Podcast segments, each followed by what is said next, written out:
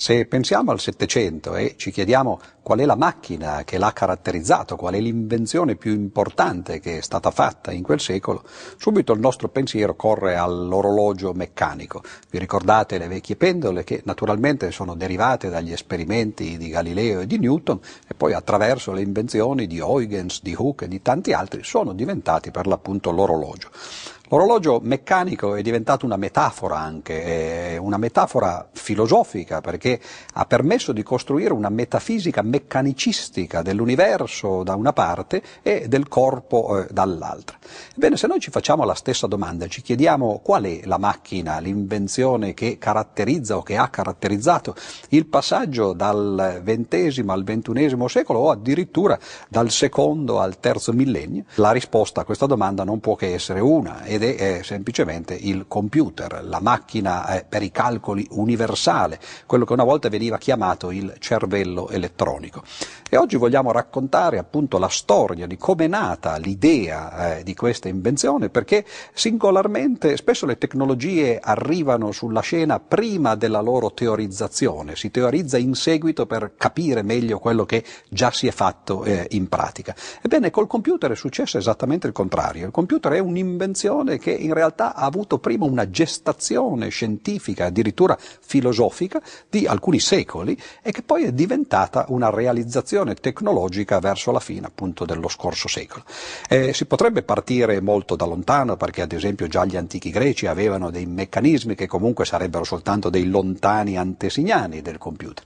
Invece c'è un periodo preciso che è agli inizi del 1200 e c'è un personaggio preciso che è Lullo che eh, in realtà hanno cominciato effettivamente a sognare di avere una macchina, un qualche cosa di meccanico che permettesse di eh, elaborare i ragionamenti, il pensiero e poi naturalmente in subordine anche i calcoli.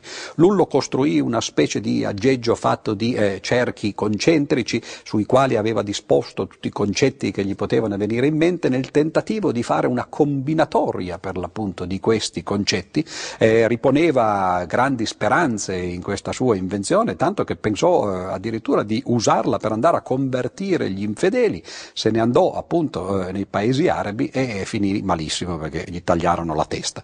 Quindi questo primo sogno finì nel momento in cui la testa che lo sognava rotolò eh, per terra, ma qualche secolo dopo, precisamente in un anno fatidico, il 1666, che è l'anno del grande incendio di Londra, è l'anno in cui eh, Newton, o perlomeno in quegli anni, tra il 64 e il 66, stava concependo eh, i germi eh, delle sue teorie matematiche, fisiche, ottiche e così via. Ebbene, dicevo, in questo 1666 un altro filosofo nel continente, che era Leibniz, sognò di nuovo il sogno di Lullo, però questa volta in una forma più compiuta. Pubblicò, o meglio scrisse, un libro che poi fece circolare, che si chiamava La Ars Combinatoria, l'arte della combinatoria. Lullo eh, già l'aveva intravista, il libro di Lullo si chiamava La Ars Magna, la grande arte. Ebbene, Leibniz sognò questo sogno appunto di poter eh, fare eh, un, un meccanismo in qualche modo che permettesse di calcolare i ragionamenti. Leibniz era, oltre che un matematico, un filosofo, era anche un diplomatico, quindi girava l'Europa eh, a parlamentare nelle corti eh, per, per, il re eh, per il quale serviva. E il suo sogno era proprio quello di arrivare in queste corti e di non dover più discutere con i suoi pari, con eh, coloro appunto che eh, rappresentavano gli interessi eh, dei re o dei regni che lui si trovava a visitare, e semplicemente sedersi al tavolino e dire calcoliamo, calculemus, come lui diceva appunto parlando in latino. L'idea di non dover più ragionare, ma semplicemente calcolare o addirittura far calcolare qualcun altro in nostra vece. Eh, questo sogno fu realizzato poi col computer nella storia che stiamo incominciando a raccontare, ma eh, c'è un antesignano che è stato sconosciuto fino alla fine quasi dello scorso secolo, che in realtà però appartiene all'Ottocento che già nel 1837 in Inghilterra aveva realizzato quello che oggi noi chiamiamo il computer. Era un computer ovviamente non elettronico, non basato sui circuiti elettronici che ancora non esistevano all'epoca, era un computer tra virgolette a vapore e questo personaggio si chiamava Charles Babbage, eh, inventò eh, l'analogo del computer moderno nel 1837 in due versioni in realtà, lui lo chiamava una macchina analitica, un eh, motore analitico, non fu assolutamente seguito, non ebbe successo, quindi cadde nel dimenticatoio e soltanto 150 anni dopo l'Inghilterra si accorse di aver cullato nel suo, se- nel suo seno qualcuno che avrebbe potuto farla diventare una potenza informatica 150 anni prima degli Stati Uniti e eh, di quello che sarebbe diventato per l'appunto l'era dell'informatica.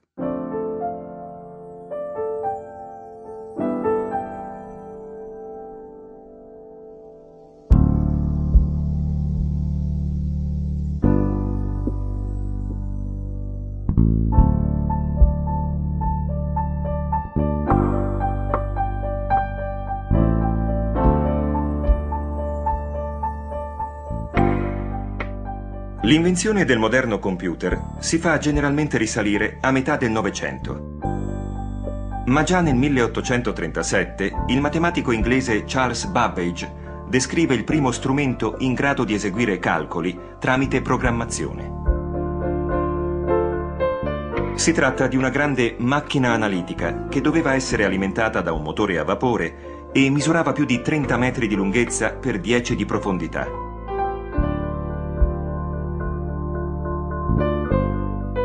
Nel descriverne il principio di funzionamento, Babbage si basa su quello del telaio automatico, inventato dal francese Joseph-Marie Jacquard all'inizio dell'Ottocento. Il telaio Jacquard utilizza un sistema di schede perforate per comandare la tessitura. Non era più necessario cambiare la struttura del telaio per ottenere nuovi disegni sui tessuti. Similmente Babbage immagina di servirsi di schede perforate per produrre operazioni matematiche. Queste, unite insieme in un nastro di opportuna sequenza, costituivano il programma di calcolo. Un secondo nastro era formato dalle schede che contenevano i dati, variabili e costanti. Fisicamente la macchina era composta da due parti, lo store la memoria, che immagazzinava i dati e i risultati intermedi dei calcoli, e il MIL, o unità di calcolo, che conteneva il programma vero e proprio. Inoltre era dotata di dispositivi di ingresso e di uscita dei dati, assimilabili al sistema di input e output di un moderno computer. Babbage non riesce a veder realizzata la sua macchina ma il lavoro, negli schemi generali, farà da modello per i computer che nasceranno cento anni più tardi. La macchina analitica, pur essendo uno strumento rudimentale, rappresenta quindi un passo determinante nella moderna storia dell'informatica.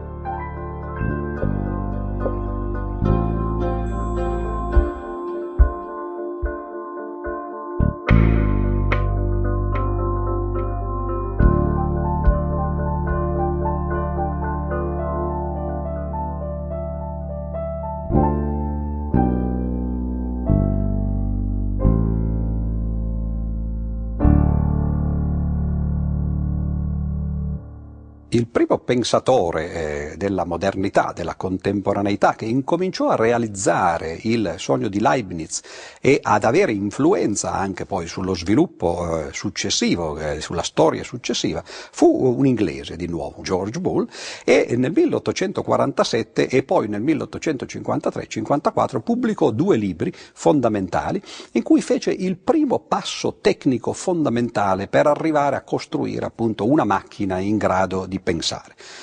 Questo passo oggi si chiama l'algebra booleana, per l'appunto in onore al suo eh, inventore, ed è molto semplice da spiegare, tra l'altro. Lui poi naturalmente su quello costruì eh, tutta una filosofia, addirittura un impero, come potremmo dire. Il libro, il suo secondo libro, si chiama addirittura Le leggi del pensiero, come se lui fosse riuscito ad isolare da un punto di vista matematico quali sono le leggi che stanno dietro per l'appunto alla nostra attività raziocinante.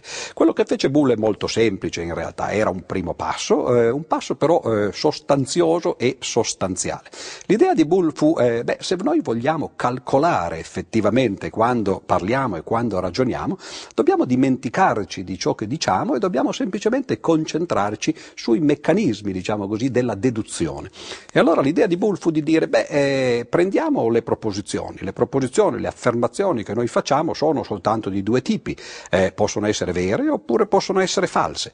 Ebbene, dimentichiamoci del loro contenuto e concentriamoci soltanto sul loro eh, contenuto di verità, diciamo così, e non sul loro contenuto semantico. E allora possiamo identificare tutte le proposizioni vere con un numero, per esempio col numero 1, e tutte le proposizioni false con un altro numero diverso, perché la verità e la falsità sono diverse fra di loro, che può essere ad esempio il numero 0.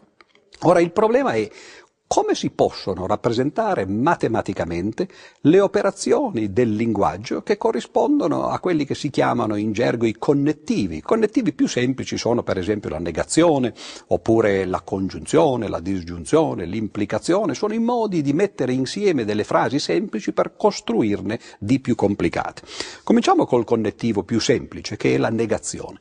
Qual è la proprietà fondamentale della negazione? Beh, è quella che prende una frase vera, e se la si nega la fa diventare falsa, oppure prende una frase falsa e se la si nega la fa diventare vera.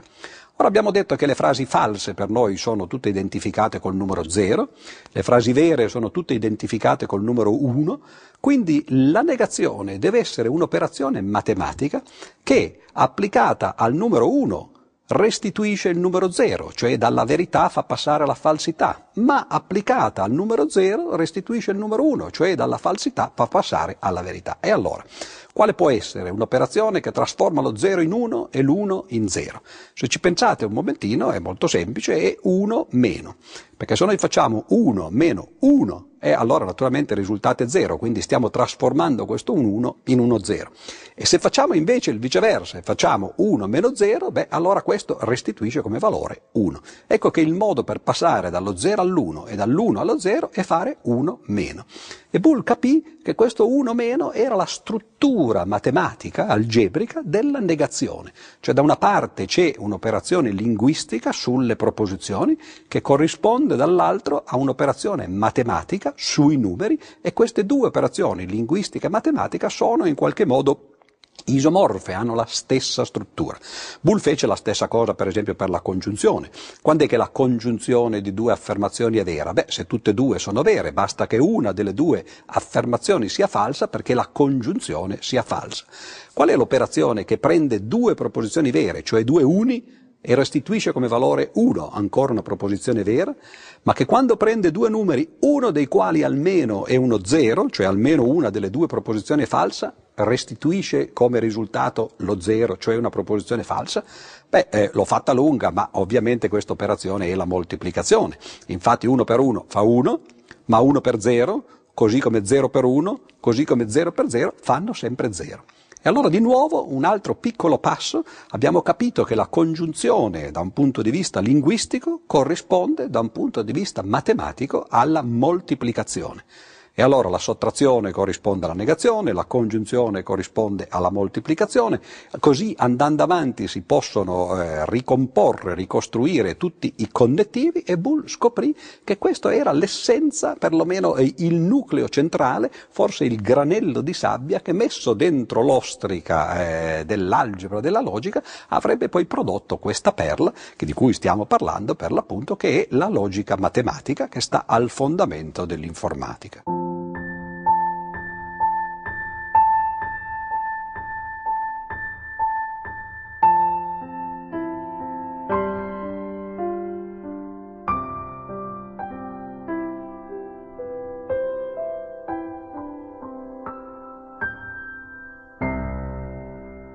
Abbiamo accennato all'opera di Bull, che era del 1847 il primo libro, 1853-54 il secondo, e quello fu il primo passo tecnico sostanziale per incominciare a costruire una logica di tipo matematico, o meglio, per cercare di esprimere in linguaggio matematico, attraverso le leggi della matematica, le tecniche della matematica, quello che era la logica degli antichi e la logica dei filosofi, cioè la struttura eh, del pensiero. Passano pochi anni e questa volta in Germania, invece nel 1879, un tedesco, un filosofo tedesco eh, che si chiamava Gottlob Frege, eh, costruì quella che lui chiamò una ideografia, il Begriffsschrift, come lo eh, diceva lui eh, in tedesco, cioè un tentativo di costruire un linguaggio puramente simbolico.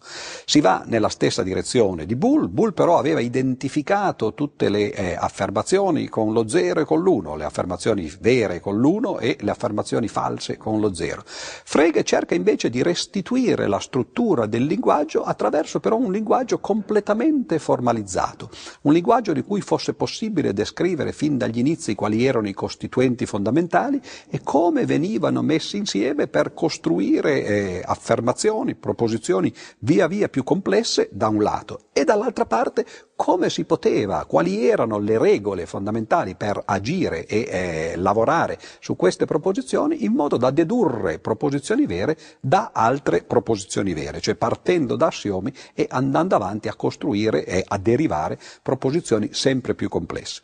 Quindi un tentativo, come lo chiameremmo oggi noi e come d'altra parte già lo chiamavano gli antichi greci, di assiomatizzazione, l'analogo di quello che aveva fatto Euclide con la geometria, però fatto questa volta non più con con oggetti di tipo matematico, come erano appunto le figure della geometria, e Frege effettivamente riuscì in questo suo intento e enunciò alcuni eh, assiomi, che sono assiomi fondamentali, le leggi fondamentali della logica, che poi sono le stesse che Boole aveva già eh, eh in qualche modo formalizzato attraverso procedimenti algebrici, Frege li estrasse né le scrisse come punti di partenza del suo sistema assiomatico e riuscì anche a identificare le leggi eh, del ragionamento. Una di queste leggi, tanto per fare un esempio e non rimanere nell'astratto, era una legge che già per esempio Aristotele era riuscito a identificare, la famosa legge del modus ponens, cioè se noi sappiamo che una proposizione è vera e se noi sappiamo che da una proposizione ne discende un'altra, allora mettendo queste due cose insieme, sapendo che A è vero e che da A discende B, allora sappiamo che anche B è vero.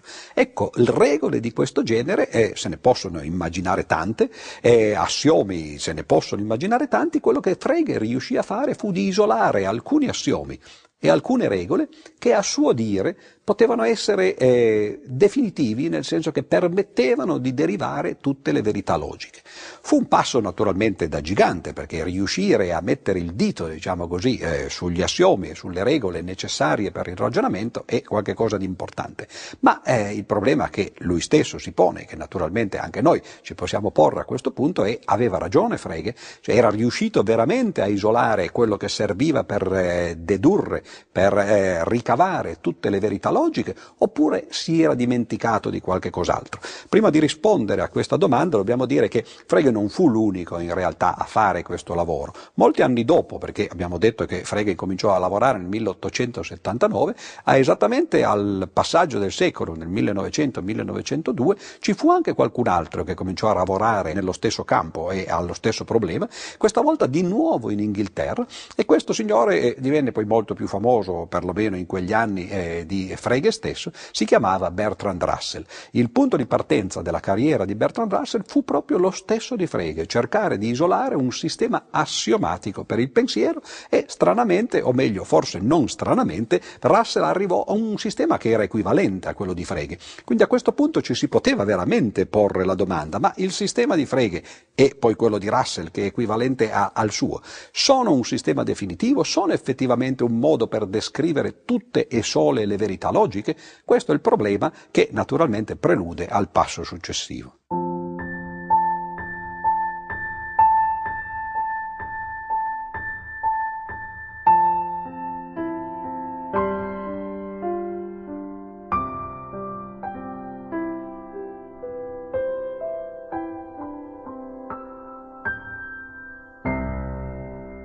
Per risolvere questo problema, per cercare di capire se effettivamente le regole di Frege e di Russell erano complete, permettevano eh, dagli assiomi di derivare tutte le eh, verità logiche, bisognava aspettare eh, alcuni decenni.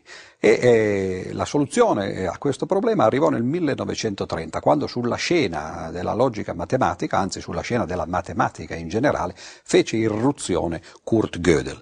Gödel che, è, come dice tra l'altro il suo nome, che è composto di God e El, che sono due parole che una in inglese e una in ebraico significano Dio, è effettivamente il Dio moderno, eh, la divinità moderna della logica. È stato il più grande logico mai esistito, semmai al massimo può essere paragonato ad Aristotele nell'antichità.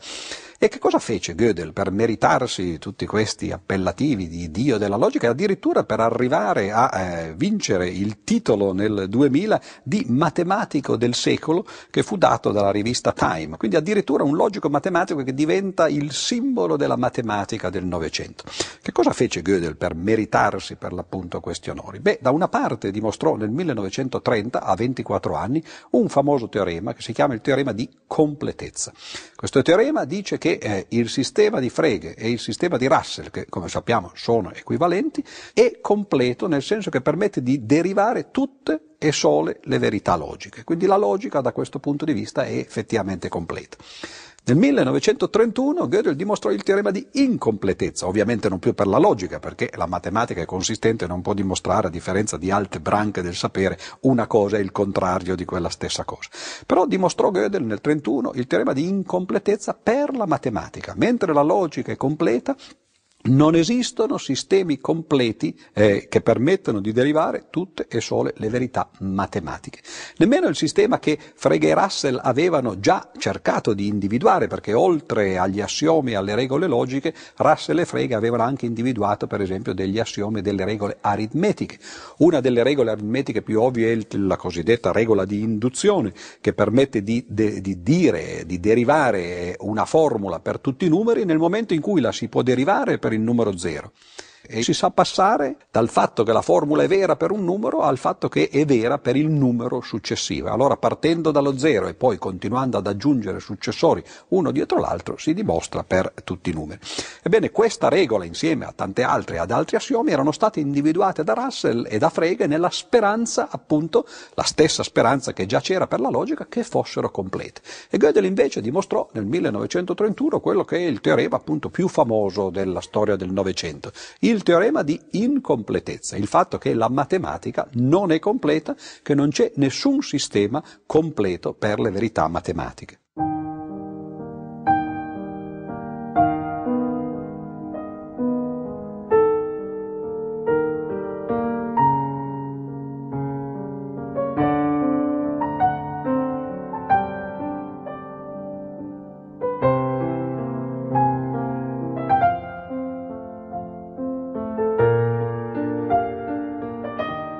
Kurt Gödel nasce a Brno, in Moravia, da una famiglia di lingua tedesca. Da bambino viene soprannominato Signor Perché per la sua smania di sapere e mostra precocemente quelli che resteranno i segni caratteristici della sua personalità. Una mente brillante, un carattere molto introverso e una salute cagionevole, che sarà per lui fonte di ossessive preoccupazioni fino all'ipocondria. Nel 1924 Gödel si iscrive all'Università di Vienna, dedicandosi alla matematica e alla filosofia. Nella capitale austriaca frequenta il famoso Circolo, un gruppo di scienziati e filosofi che dibatteva su tematiche di carattere scientifico, grazie a cui entra in contatto con l'opera di Wittgenstein e Russell e stringe amicizia con alcuni dei più importanti filosofi della scienza dell'epoca. Il fondatore del circolo, Moritz Schlick, sarà ucciso da un nazista nel 1936, un episodio che colpirà in profondità il fragile sistema nervoso di Gödel. Nel 1929 il giovane studioso presenta la dissertazione finale di dottorato in logica matematica e due anni più tardi, appena 25enne, pubblica il più famoso risultato delle sue ricerche, i due teoremi di incompletezza. Ottiene quindi un primo invito negli Stati Uniti per tenere un insegnamento presso l'Institute for Advanced Study, IAS, di Princeton. Durante i soggiorni oltreoceano e nei successivi ritorni comincia a soffrire di gravi disturbi nervosi, manifestando un'ossessione per gli alimenti e una crescente fobia verso possibili avvelenamenti. Nel frattempo, la situazione politica in Europa si aggrava con l'ascesa dei totalitarismi e nel 1938 l'Austria viene annessa al Reich tedesco. Gödel teme di essere chiamato alle armi e decide di trasferirsi definitivamente negli Stati Uniti, dove arriverà con un lungo viaggio attraverso la Russia e il Giappone. Torna quindi a Princeton, dove diventerà professore ordinario nel 1953 e professore emerito nel 1973 e dove rimarrà fino alla fine della sua vita accanto al grande amico Albert Einstein, con cui fa lunghe passeggiate discutendo di logica e di relatività. Gödel muore nel 1978 per inedia. Pesava ormai poco più di 35 kg. Le fobie di cui soffriva l'avevano portato a rifiutare totalmente il cibo per timore che fosse avvelenato.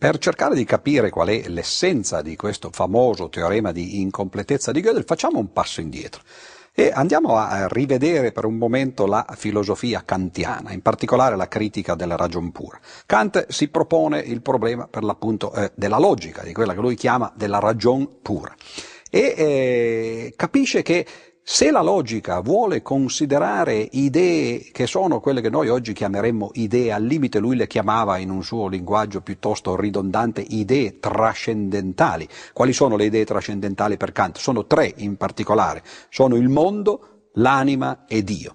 Ebbene, se noi vogliamo parlare di ciascuna di queste tre cose, allora quello che succede è che ad un certo punto cadiamo nelle antinomie, le famose antinomie della critica della ragion pura. A un certo punto in questo libro, voi vedete, ci sono eh, pagine parallele in cui da una parte, in una delle pagine, a sinistra Kant dimostra qualche cosa e sulla destra dimostra l'esatto contrario, cioè dimostra delle contraddizioni.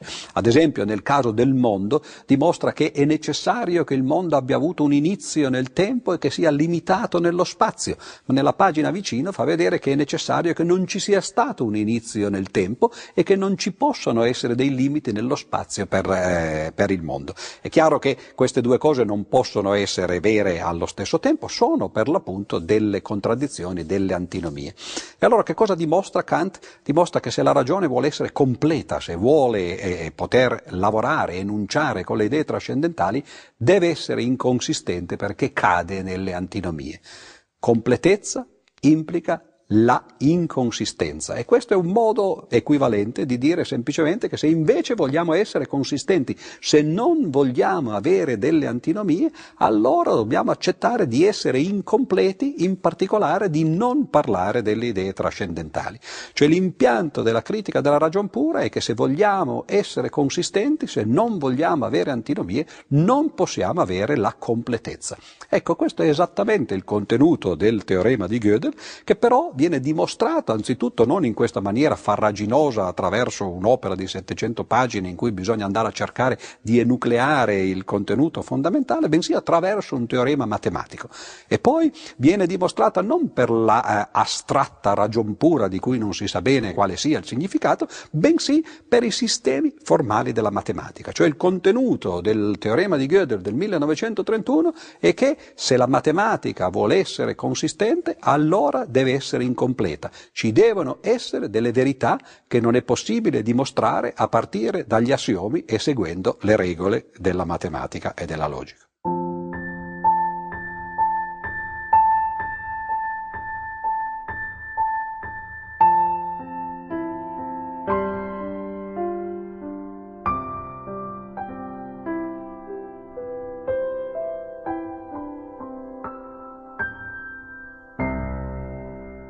Qual è la struttura del ragionamento di Gödel? Naturalmente c'è un'analogia con quello che abbiamo appena detto, eh, la critica della ragion pura e il ragionamento di Kant. Però Gödel fa un ragionamento molto semplice.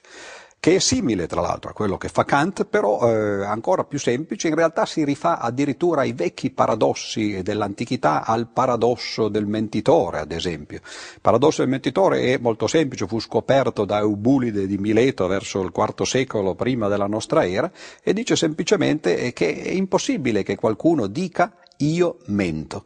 Perché eh, la frase io mento deve essere per forza o vera o falsa. Ma se è vera, allora quello che sta dicendo dice io mento e dunque questa frase è falsa. E se è falsa, allora quello che sta dicendo io mento dice una falsità, quindi è vero il contrario, dunque la frase è vera.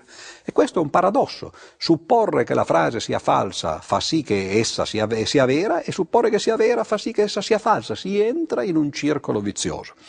Quello che Gödel fece con una specie di eh, gioco equilibristico quasi da prestigiatore è di prendere una frase analoga, che adesso vedremo, e di tramutarla non più in un paradosso, bensì in un teorema. E la frase di Gödel è eh, io non sono dimostrabile. Attenzione, non dire io non sono vera, come diceva Eubulide di Mileto, bensì io non sono dimostrabile. Una frase che dice di se stessa di non essere dimostrabile. Ora questa frase può essere dimostrabile oppure no? Beh, supponiamo che sia dimostrabile. E supponiamo che sia dimostrabile in uno dei sistemi ovvi che noi vogliamo avere per la matematica, cioè sistemi in cui si dimostrano solo cose vere. Se questa frase fosse dimostrabile, poiché il sistema dimostra solo cose vere, sarebbe vera. Ma cosa dice questa frase? Dice io non sono dimostrabile e allora non potrebbe essere dimostrabile. Quindi l'ipotesi che questa frase sia dimostrabile fa sì che essa sia vera, dunque che non sia dimostrabile, dunque è l'ipotesi sbagliata. E allora se questa frase, se questa affermazione non è dimostrabile, dice di non essere dimostrabile, dunque è vera. E allora abbiamo trovato, eh, con una specie di gioco di prestigio sul quale naturalmente vi invito a riflettere, a meditare, perché detto così sembra semplicemente appunto un gioco e non la dimostrazione di un teorema, vi invito a meditare sul fatto che la frase io non sono dimostrabile non può essere dimostrabile in un sistema che dimostra solo verità, perché altrimenti sarebbe falsa, e allora non è dimostrabile ma dice di non essere dimostrabile, dunque è vera. E allora che cosa abbiamo di fronte? Abbiamo un esempio di un'affermazione che è vera e non dimostrabile. Dunque un esempio di incompletezza del sistema. Ora, come mai questo non è vero per la logica? Perché il succo, il nucleo matematico della dimostrazione di Gödel è di far vedere che questa frase, che dice di se stessa di non essere dimostrabile, si può trascrivere all'interno della matematica attraverso un meccanismo che si chiama oggi Gödelizzazione, che prende il nome ovviamente da lui, un modo per trascrivere queste cose in numeri, quindi attraverso il sistema aritmetico, la si può far diventare una frase del linguaggio aritmetico, dunque della matematica, matematica e quindi questo ragionamento astratto che assomigliava molto appunto ai vecchi paradossi da una parte e ai ragionamenti di Kant dall'altra diventa un ragionamento matematico. Però per poterlo fare c'è bisogno di avere almeno i numeri nel, nel, proprio sistema e questo è il motivo per cui non lo si può fare nella logica, quindi la logica è in qualche modo difesa permette eh, il, eh, di, di, non avere contraddizioni e questo fa sì che Gödel abbia potuto dimostrare nel 1930 il teorema di completezza, ma la matematica, non appena c'è un minimo di matematica, non appena c'è un po' di numeri dentro il sistema, ebbene allora si può riprodurre questo, questo teorema di Gödel e allora ecco che la matematica è incompleta. Quindi da una parte 1930 la completezza della logica e dall'altra parte 1931 l'incompletezza della matematica.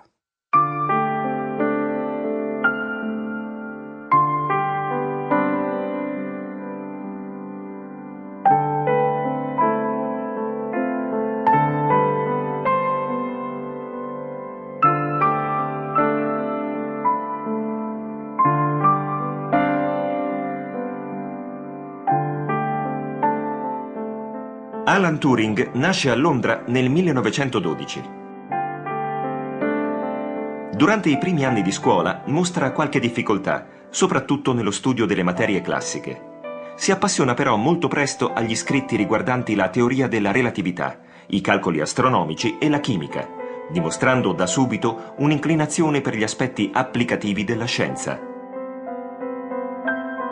Al King's College dell'Università di Cambridge si dedica allo studio della meccanica quantistica, della logica e della teoria della probabilità e nel 1936 vince il premio Smith per la matematica e la fisica.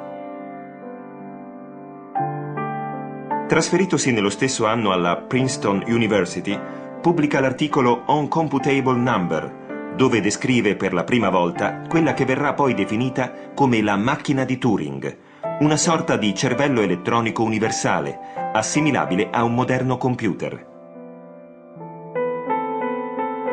Durante la Seconda Guerra Mondiale, grazie all'utilizzo di una macchina chiamata Colossum, Turing e i suoi colleghi riescono a decifrare il codice di trasmissione usato dai tedeschi, il cosiddetto sistema Enigma, fornendo alla Marina britannica un enorme vantaggio militare. Dopo la guerra, nel 1950, pubblica un articolo dal titolo Computing Machinery and Intelligence sulla rivista Mind, in cui descrive quello che sarebbe divenuto noto come il test di Turing e sul quale si baserà buona parte dei successivi studi sull'intelligenza artificiale. A titolo di riconoscimento per i servizi offerti durante la guerra, il governo inglese gli riserva grandi onorificenze, facendone un membro dell'Ordine dell'Impero Britannico e della Royal Society di Londra. Tuttavia, di lì a pochi anni, la vita dello scienziato subisce una drammatica svolta. Il 31 marzo del 1952 Turing è arrestato a causa di una relazione omosessuale e condotto in giudizio. La pena inflitta consiste in una cura ormonale che gli causa gravi scompensi fisici. Nella persecuzione omofobica subita viene generalmente identificata la causa del suo suicidio, avvenuto il 7 giugno del 1954 per mezzo di una mela imbevuta di cianuro.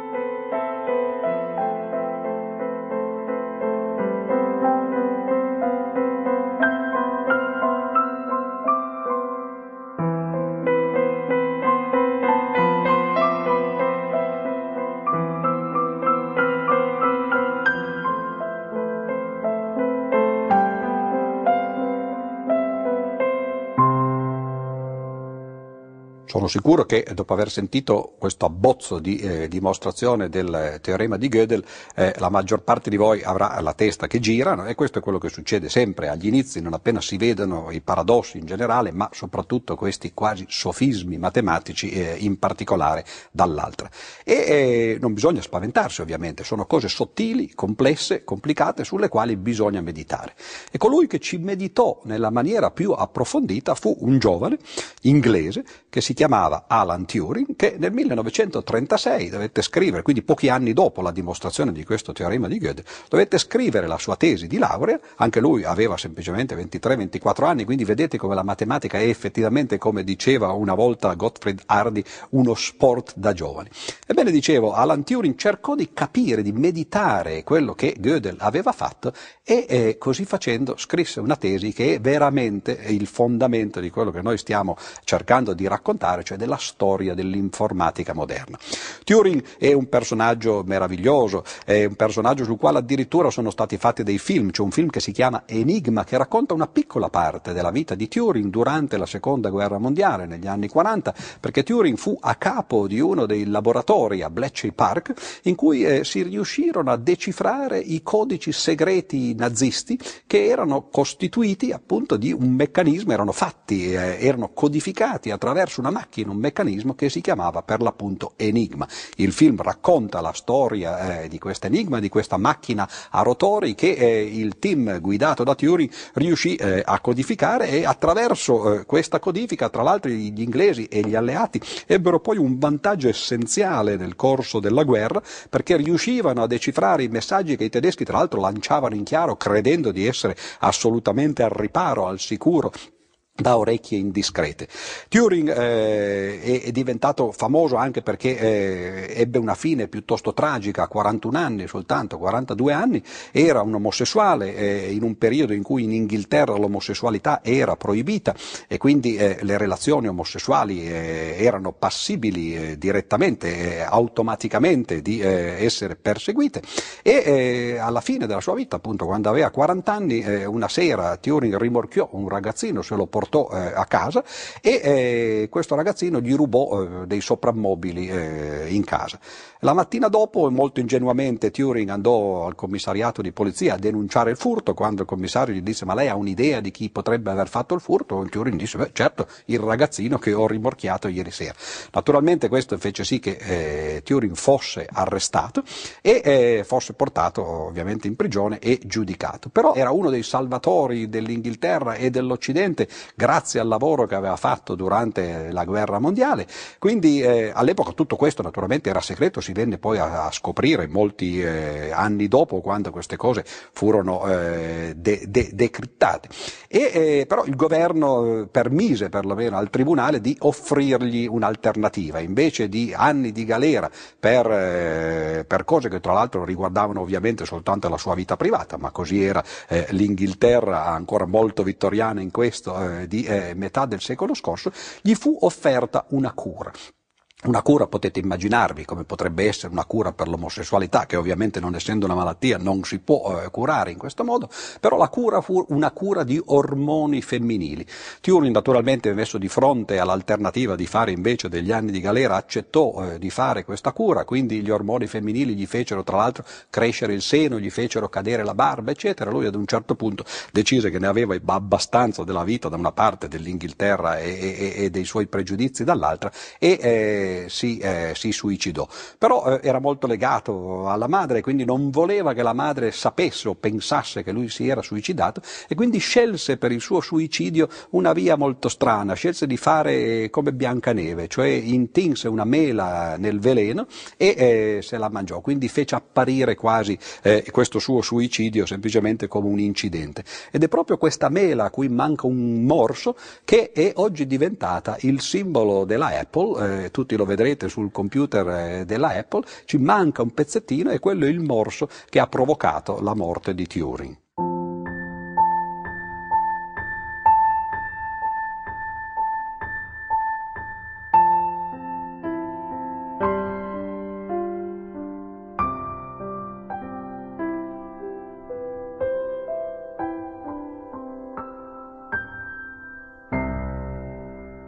Cosa fece questo personaggio singolare che eh, va sotto il nome di Alan Turing per meritarsi un posto nella storia dell'informatica e diventare appunto attraverso eh, la mela che eh, lo portò alla morte il simbolo di una delle compagnie eh, principali eh, dei computer di oggi?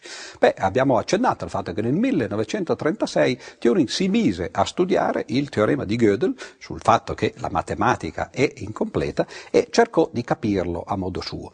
Poiché questo teorema parlava di sistemi matematici, quindi sistemi formali, assiomi, regole di deduzione, eccetera, tutto questo era molto poco intuitivo e continua ad esserlo anche oggi molto poco intuitivo, Turing cercò di riformulare il teorema di Gödel in una forma che fosse più intuitiva e cercò di farlo attraverso eh, una macchina cercò di chiedersi come sarebbe possibile eh, descrivere, inventarsi una macchina in grado di fare dei calcoli e per la quale valesse un analogo del teorema di Gödel. E così facendo arrivo semplicemente a fare sulla carta un progetto di quello che oggi noi chiamiamo effettivamente il computer, ma che gli informatici chiamano la macchina di Turing universale. L'idea di Turing fu, beh, che cosa si fa quando eh, si procede dagli assiomi usando le regole in un sistema formale? Si procede effettivamente in maniera meccanica, cioè l'uomo sta derivando effettivamente delle proposizioni, però sta lavorando come una macchina. E che cosa dovrebbe fare una macchina per essere in grado di fare più o meno quello che sta facendo l'uomo mentre fa deduzioni meccaniche formali? Beh, dovrebbe ad esempio anzitutto avere qualche cosa di analogo agli occhi e eh, ai sistemi mentali, dovrebbe avere qualche sistema, eh, qualche aggeggio su cui scrivere e con cui scrivere. E allora piano piano Turing incominciò ad arrivare all'idea di una macchina che ha una testina che è in grado di stampare delle lettere o magari anche di cancellarle, deve avere un pezzo di carta che Turing si immaginò come un lungo nastro infinito e quali sono le operazioni che questa macchina deve essere in grado di compiere? Beh, deve saper leggere un simbolo, saper eh, muoversi a destra o a sinistra, cancellare, riscrivere altri simboli, eccetera. Queste sono le operazioni fondamentali che qualunque macchina da scrivere, ad esempio, è in grado di, eh, di fare. E la cosa fondamentale che Turing capì è che oltre a questo eh, armamentario che oggi noi chiameremmo un hardware, cioè quello che è la macchina fisica, ci deve essere qualche cosa che invece noi oggi chiamiamo software, cioè un programma. In particolare il programma che cos'è? È una serie di istruzioni che dicono alla macchina che quando sta leggendo un simbolo e si trova in un certo stato interno, allora può fare, non so, per esempio scrivere un altro simbolo, spostarsi a destra o a sinistra, eccetera. Una serie finita di possibilità soltanto. Un insieme finito di istruzioni di questo genere, Turing lo chiamò un programma, e capì che eh, macchine anche banali come questa che abbiamo appena descritto, in grado soltanto di scrivere e leggere su un nastro un numero finito di simboli e di trovarsi in un, in un insieme finito di stati interni, è in grado di fare qualunque cosa che i matematici effettivamente fanno.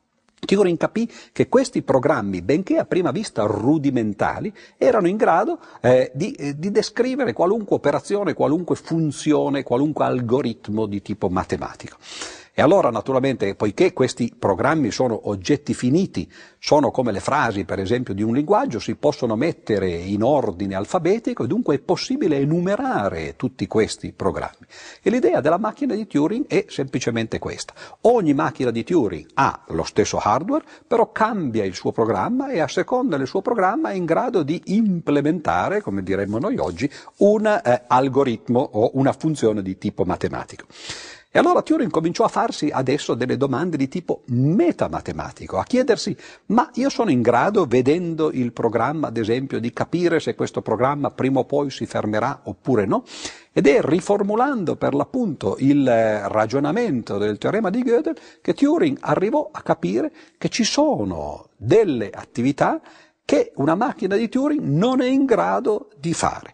E queste attività sono le limitazioni delle macchine che costituiscono l'analogo delle limitazioni formali, dei sistemi formali che Gödel aveva dimostrato per la matematica e i quali a sua volta, o le quali a loro volta, costituivano l'analogo delle limitazioni del pensiero formale, della ragion pura, che Kant aveva individuato nella filosofia. Cioè tre tipi diversi di limitazioni. Ragion pura di Kant, sistemi matematici di Gödel e macchine, nel caso di Turing, che sono in realtà tenute insieme da un unico filologico e da un'unica idea che continua a percorrere tutte e tre questo tipo di limitazioni.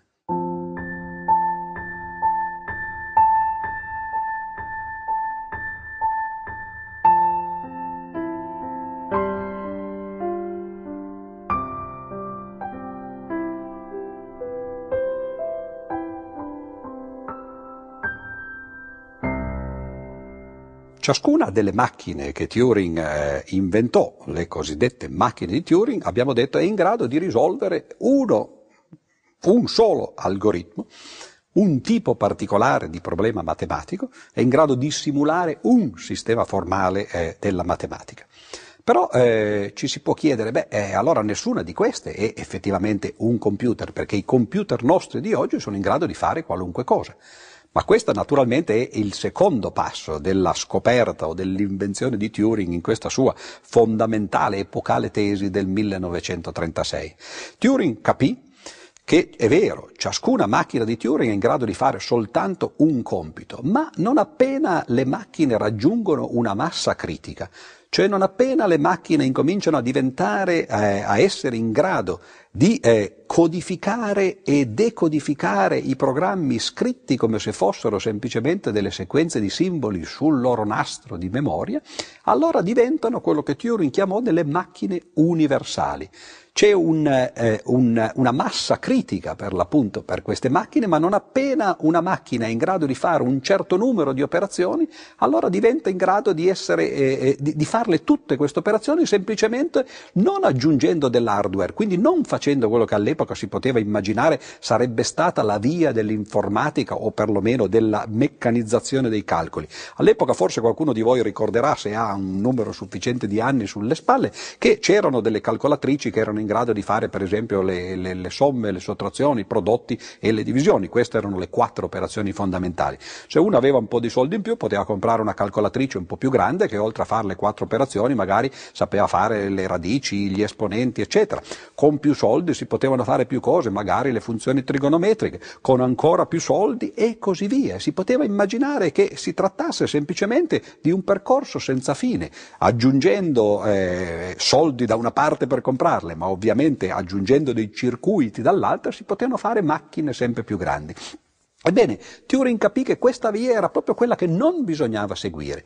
Bisognava semplicemente arrivare ad una macchina che fosse in grado di capire i programmi decodificandoli e eh, simulandoli per arrivare a quello che era appunto una macchina universale. Cioè l'idea del computer di oggi è esattamente quella che Turing ha inventato ed è quella di una macchina che è in grado di fare, come tutte le macchine, soltanto un numero finito di operazioni, ma fa le operazioni giuste. In particolare è in grado di prendere dei programmi che gli vengono vengono forniti dall'esterno, di decodificarli, di simulare le istruzioni che ci sono dentro questi programmi e di produrre i risultati che questi programmi fanno.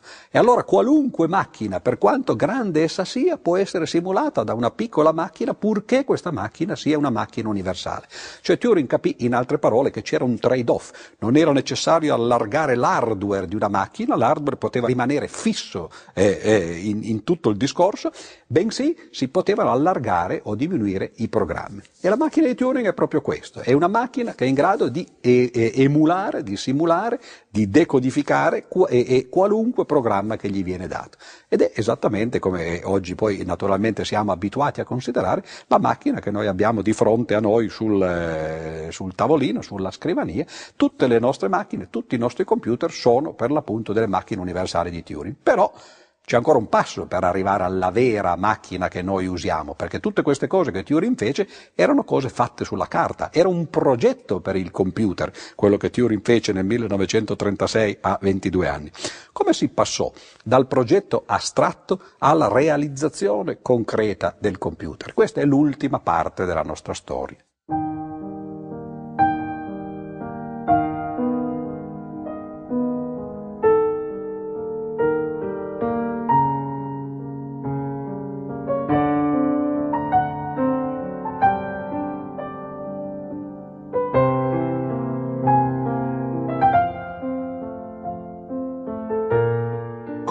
L'introduzione del concetto di macchina universale, in grado di svolgere qualunque funzione calcolabile, Turing non solo compie un importante passo verso lo sviluppo dei futuri calcolatori, ma pone anche le basi di una disciplina che si svilupperà nella seconda metà del Novecento, l'intelligenza artificiale.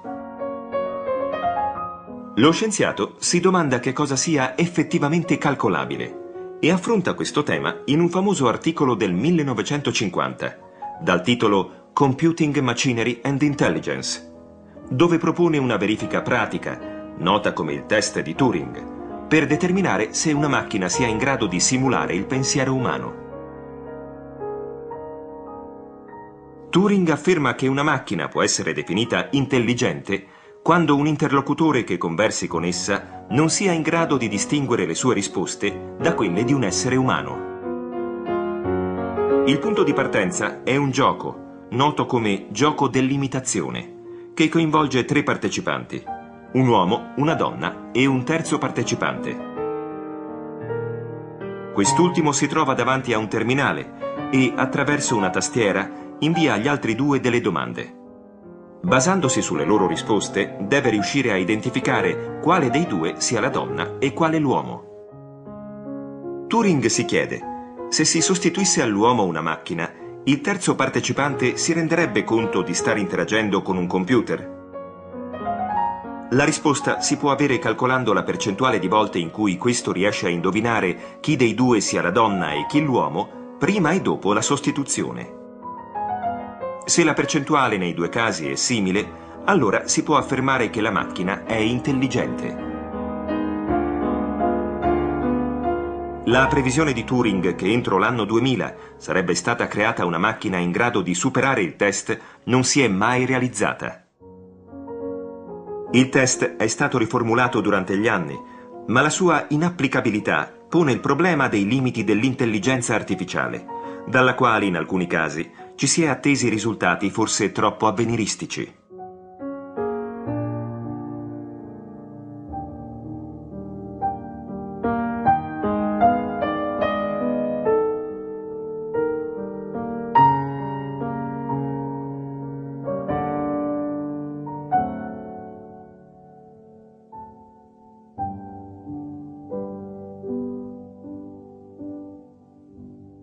Per realizzare praticamente, concretamente, fisicamente la macchina di carta, il progetto che Turing aveva realizzato nel 1936, bisogna anzitutto incominciare a costruire una macchina che sia in grado di eh, eseguire le operazioni fondamentali che fanno diventare per l'appunto una macchina una macchina universale. Ora, quali sono queste operazioni fondamentali? Beh, quello che Turing scoprì è che in realtà non sono nient'altro che le famose leggi della logica elementari che Boole aveva scoperto eh, a metà dell'Ottocento. Ora, come si fa a realizzare una macchina che sia in grado di, eh, di eh, eseguire le operazioni fondamentali dell'algebra booleana? Beh, questo lo si fece negli anni 30 e negli anni 40 del 1900, anzitutto lo fece nel 1938 un grande informatico, uno dei primi informatici, che si chiamava Claude Shannon, l'inventore della teoria dell'informazione, il quale scoprì che c'era un modo di realizzare fisicamente le leggi dell'algebra booleana attraverso i circuiti elettrici. In pratica, ricordate, Bull aveva deciso di identificare le proposizioni vere e le proposizioni false con due numeri, l'1 e lo 0. Le operazioni eh, che, che, si facevano sulle eh, proposizioni elementari, tipo eh, i connettivi negazione, congiunzione, eccetera, si potevano realizzare attraverso operazioni algebriche che erano, se ricordate, la sottrazione, la moltiplicazione, eccetera. Quello che Shannon intuì è che i circuiti elettrici in realtà sono in grado di fare esattamente queste operazioni. Tanto per cominciare, c'è un analogo dell'1 e dello 0 dentro un filo elettrico e eh, l'analogo è abbastanza ovvio, quando la corrente non passa, quello è l'analogo dello 0, non c'è corrente, quando la corrente passa invece quello è l'analogo dell'1, c'è la corrente che sta passando. E allora l'1 e lo 0 diventano semplicemente un filo elettrico dentro cui passa oppure non passa la corrente elettrica. Le operazioni fatte sull'1 l'1 e lo 0 attraverso le algebre booleane sono semplicemente le operazioni che eh, sono costituite dalle porte di questi circuiti elettrici. Ad esempio l'operazione di negazione, che è l'operazione, se ricordate, che fa eh, passare dallo 0 all'1 e dall'1 allo 0, è semplicemente una porta che fa sì che quando la corrente passa la si fermi e quando invece non passa la si faccia partire, una specie di interruttore al contrario. E questo è l'analogo, da un punto di vista elettrico, di quello che era la sottrazione nel caso dell'algebra booleana o di quello che era la negazione nel caso eh, della logica delle proposizioni. E in questo modo, per esempio nel caso della congiunzione, che cosa si può fare? Beh, ci deve essere un interruttore, una porta, che fa sì che quando due fili arrivano e tutti e due stanno portando corrente, allora ci sia un terzo filo che diparte da questi due e che porta la corrente. Ma la corrente deve passare soltanto quando entrambi i fili sono carichi elettricamente corrente, se almeno uno dei due invece è non carico, cioè non porta corrente, dall'altra parte non deve passare la corrente. Ed ecco che in questo modo, traducendo nel linguaggio dei circuiti elettrici quello che Boole aveva tradotto nel linguaggio dell'algebra eh, eh, booleana, della logica proposizionale, si riesce a tradurre le leggi fondamentali della logica attraverso un sistema di circuiti. E questo è quello che costituisce l'ossatura di eh, una macchina di Turing universale, cioè appunto dei fili con eh, delle porte elettriche. Però ci fu un altro sviluppo. In quegli anni, abbiamo detto che il eh, lavoro di Shannon degli anni, fine degli anni 30, nel 38, pochi anni dopo, nel 1943, ci fu eh, un neurofisiologo molto famoso che si chiamava McCulloch, che lavorò con un matematico di nome Pitts e eh, oggi il loro lavoro si chiama appunto il lavoro famoso di McCulloch e Pitts del 1943, lavorarono partendo da un punto di vista completamente diverso. McCulloch era un neurofisiologo, come ho detto, voleva fare un modello del del sistema nervoso eh, centrale, cioè eh, cercare di rappresentare matematicamente una versione ovviamente molto semplificata di quello che succede nel nostro cervello e nel nostro sistema nervoso.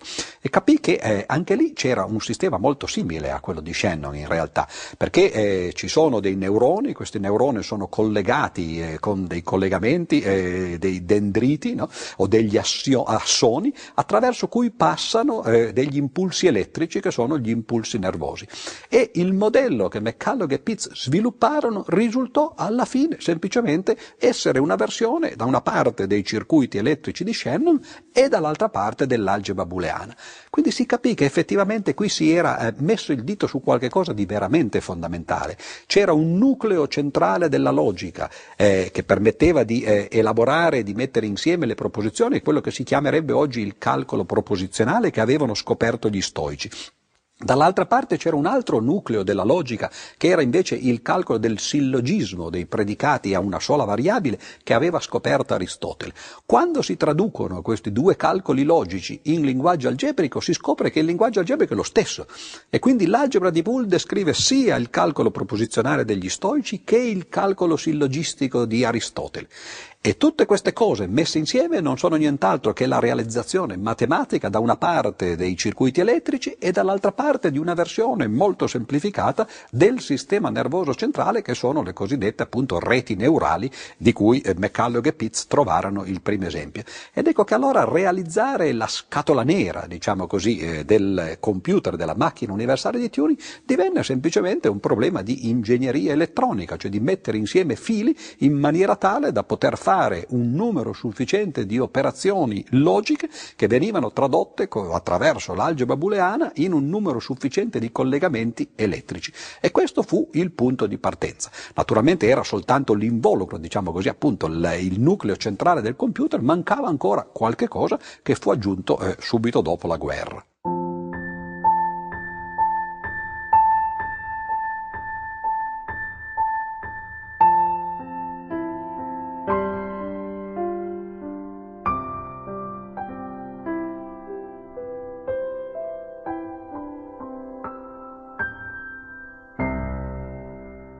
L'ultimo passo nella realizzazione del computer, dopo eh, eh questi passi che abbiamo eh, citato di Shannon nel 1938, di McCulloch e eh, Pitts nel 1943, che misero insieme, in realtà realizzarono fisicamente l'algebra booleana e dunque le leggi fondamentali della logica, era quello di riuscire a far fare alla macchina quello che Turing aveva estratto dai teoremi di Gödel. Vedete come c'è una confluenza di idee veramente formidabile che arrivano dalla filosofia da una parte, perché Gödel come abbiamo detto, è la versione matematica eh, del eh, contenuto centrale della filosofia di Kant, che arrivano dalla logica, che arrivano dall'informatica eh, che stava nascendo, ma soprattutto dalla teoria dei circuiti e dalla teoria delle reti neurali.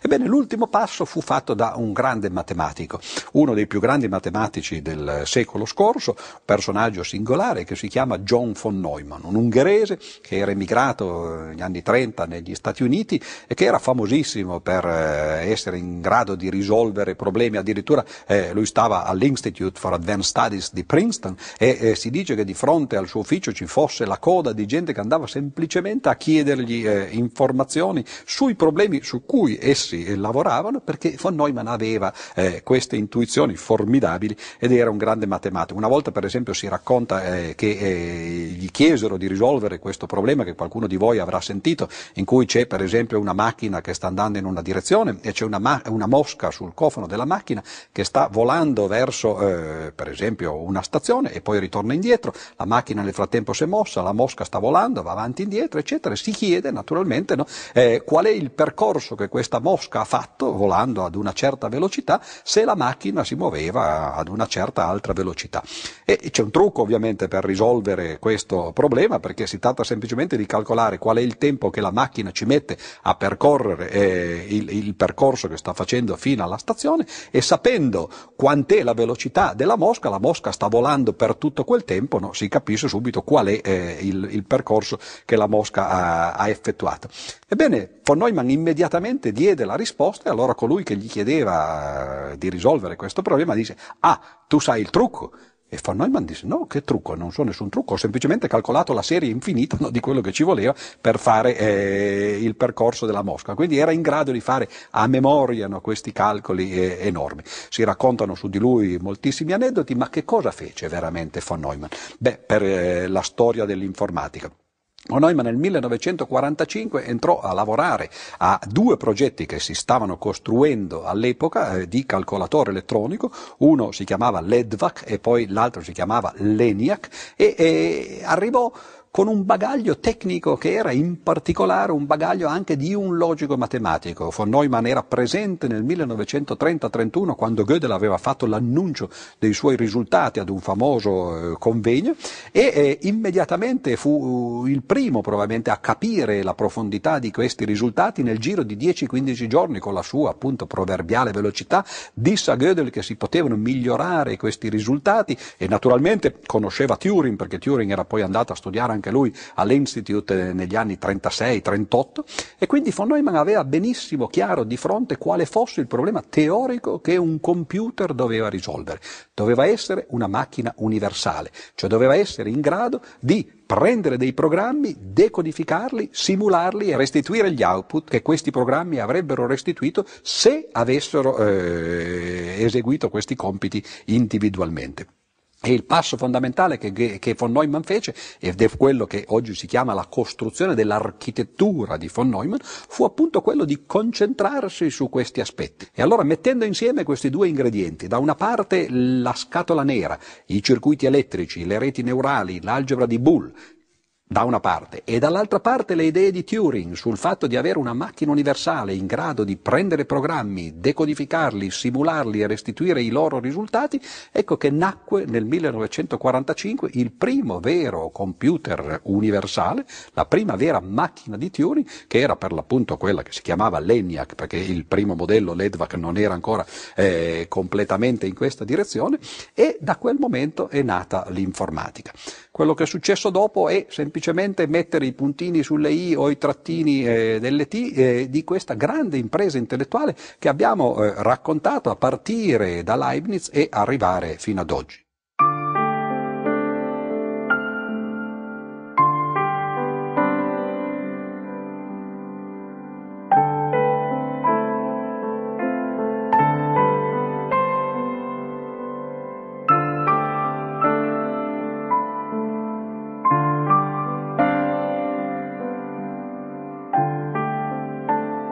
Il computer è lo strumento che più di ogni altro ha segnato il passaggio dal XX al XXI secolo, vivendo nel giro di poche decine d'anni un'incredibile trasformazione. Intorno alla metà del Novecento vengono realizzati negli Stati Uniti i primi computer universali, impiegati in campo bellico e strategico. Si tratta di enormi calcolatori a valvole elettroniche che occupano intere stanze il primo di questi, l'ENIAC, viene presentato nel 1946, suscitando molto clamore. Pochi anni dopo nasce anche l'UNIVAC 1. Si tratta ancora di un gigante, ma è il primo computer costruito in serie e commercializzato.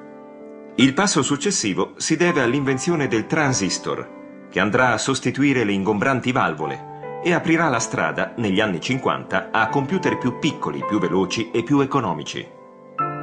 Il primo di questi è il Tradic, che viene sperimentato nel 1955, ma sarà la Siemens nel 1957 a commercializzare il primo modello definitivo, il 2002. All'inizio degli anni 60 in America si continua a lavorare alla riduzione delle dimensioni e all'aumento della potenza. Con l'introduzione dei circuiti integrati inizia l'era della miniaturizzazione dei circuiti elettrici. Questi cambiamenti permettono un progressivo abbassamento dei prezzi e nel 1963 viene commercializzato il PDP-8, che entra in numerose scuole americane e diviene uno dei primi computer a disposizione degli studenti. Ma la vera rivoluzione informatica ha inizio con gli anni 70 quando cominciano a diffondersi i primi microprocessori. È l'inizio di un cammino che porterà il computer all'interno delle case, mutando definitivamente le nostre abitudini. Con la nascita della Apple, comincia la corsa verso la creazione di strumenti sempre più innovativi. Nel 1977 viene lanciato sul mercato l'Apple II, il primo personal computer con cui è possibile interagire grazie alla presenza di mouse e icone e che avrà un enorme successo commerciale. Ma la caratteristica di un computer di essere costituito da hardware e software permette alla Microsoft di creare software sempre più elaborati e semplici per tutte le attività lavorative. Il computer diventa portatile e sempre più piccolo e potente. La grande diffusione di questi strumenti e la contemporanea evoluzione dei sistemi di telecomunicazione consente nel 1990 a Tim Berners-Lee la creazione del World Wide Web, la rete informatica in grado di mettere in comunicazione tutti i computer del mondo. Oggi, nell'era dei social network, si affacciano nuovi strumenti ad alta tecnologia che fanno ormai parte della nostra vita di tutti i giorni, consentendoci di inviare mail, ascoltare musica, parlare al telefono o leggere il giornale. Tutto con un semplice tocco delle dita.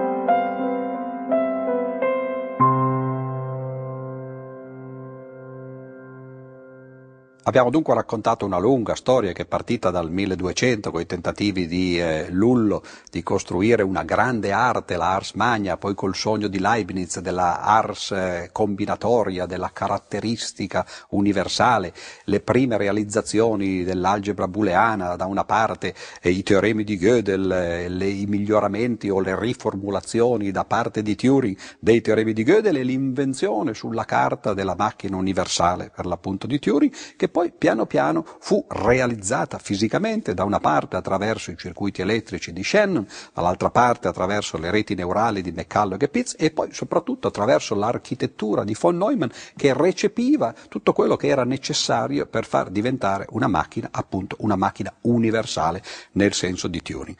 Era il 1945, sono passati ormai più di 50 anni, l'informatica è naturalmente ormai fiorita, esplosa potremmo dire, i computer che noi abbiamo però eh, sul nostro tavolo sono tutte macchine universali.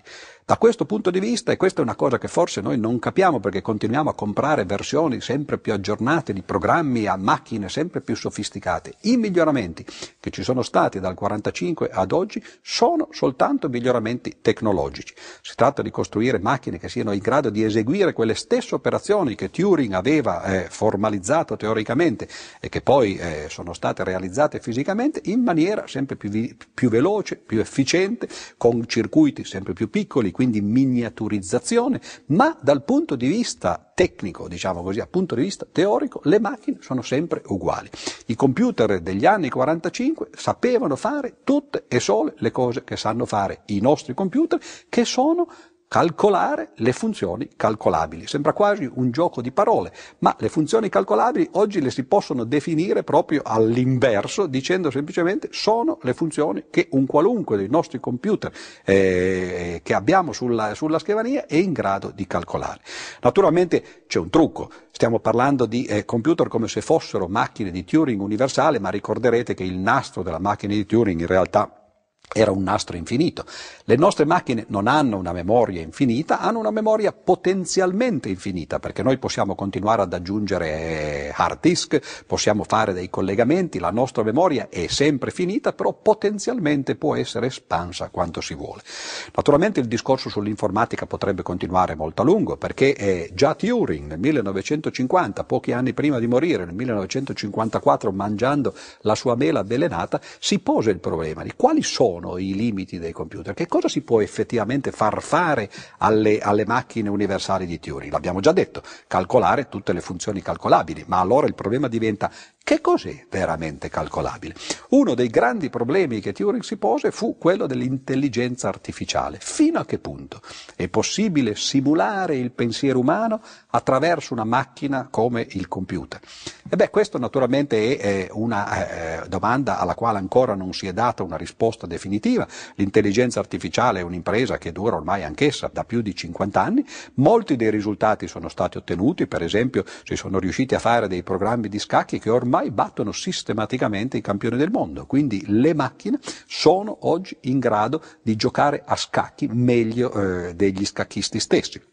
Dal punto di vista della matematica, le macchine ormai sono in grado di dimostrare teoremi. Ancora non hanno dimostrato dei grandissimi teoremi, però alcuni teoremi sono stati dimostrati con l'uso eh, sostanziale del computer. Per esempio, eh, per citarne uno fra tutti, eh, il famoso teorema dei quattro colori, il fatto che in una carta geografica quattro colori sono sufficienti per colorare nazioni in modo tale che queste nazioni non abbiano mai lo stesso colore se sono confinanti. Questo teorema fu dimostrato a metà degli anni anni 70 usando un numero enorme di ore di computer, 2000 ore di computer a Urbana-Champaign, da eh, due professori dell'epoca, eh, Appel in particolare, che stava appunto in quell'università, e eh, questa è un'altra delle grandi realizzazioni dell'intelligenza artificiale, far dimostrare alla macchina dei teoremi matematici. C'è una cosa che sorprendentemente si è dimostrata difficile, forse impossibile da far fare alle macchine, ed è simulare ciò che noi facciamo con la nostra sensibilità sensorialità, col nostro corpo. Gli stoici definivano l'uomo un animale razionale. Quando l'intelligenza artificiale incominciò, più di 50 anni fa, si pensava che simulare le attività animali sarebbe stato molto facile e simulare invece l'attività tipicamente umana, cioè la razionalità, sarebbe stato molto difficile. Oggi si è scoperto, sorprendentemente appunto, e sottolineo questo fatto, che è esattamente il contrario. È facile per le macchine, o perlomeno è possibile simulare la nostra parte razionale e invece è molto difficile far simulare ad un computer, ad una macchina, cose che noi facciamo automaticamente e che fanno anche gli animali. Per esempio riconoscere le forme. Qualunque animale riconosce il suo padrone semplicemente in base a delle impressioni sensoriali, ebbene le macchine ancora hanno enormi difficoltà a riconoscere facce, a riconoscere per l'appunto eh, delle figure, la cosiddetta pattern recognition recognition, come oggi viene definita, e questa è, dal punto di vista anche filosofico, eh, una, una risposta interessante a ciò che le macchine possono fare. Le macchine sembrano essere in grado di fare bene ciò che è tipicamente umano e invece non sembrano essere in grado di fare bene ciò che è tipicamente animale. Questo è il completo capovolgimento della filosofia cartesiana che pensava che invece gli animali fossero delle pure macchine e che l'uomo fosse qualche cosa di più. Oggi forse noi stiamo scoprendo che quello che ci rende umani, quello che ci rende diversi eh, dalle macchine è il fatto che abbiamo nella testa un computer.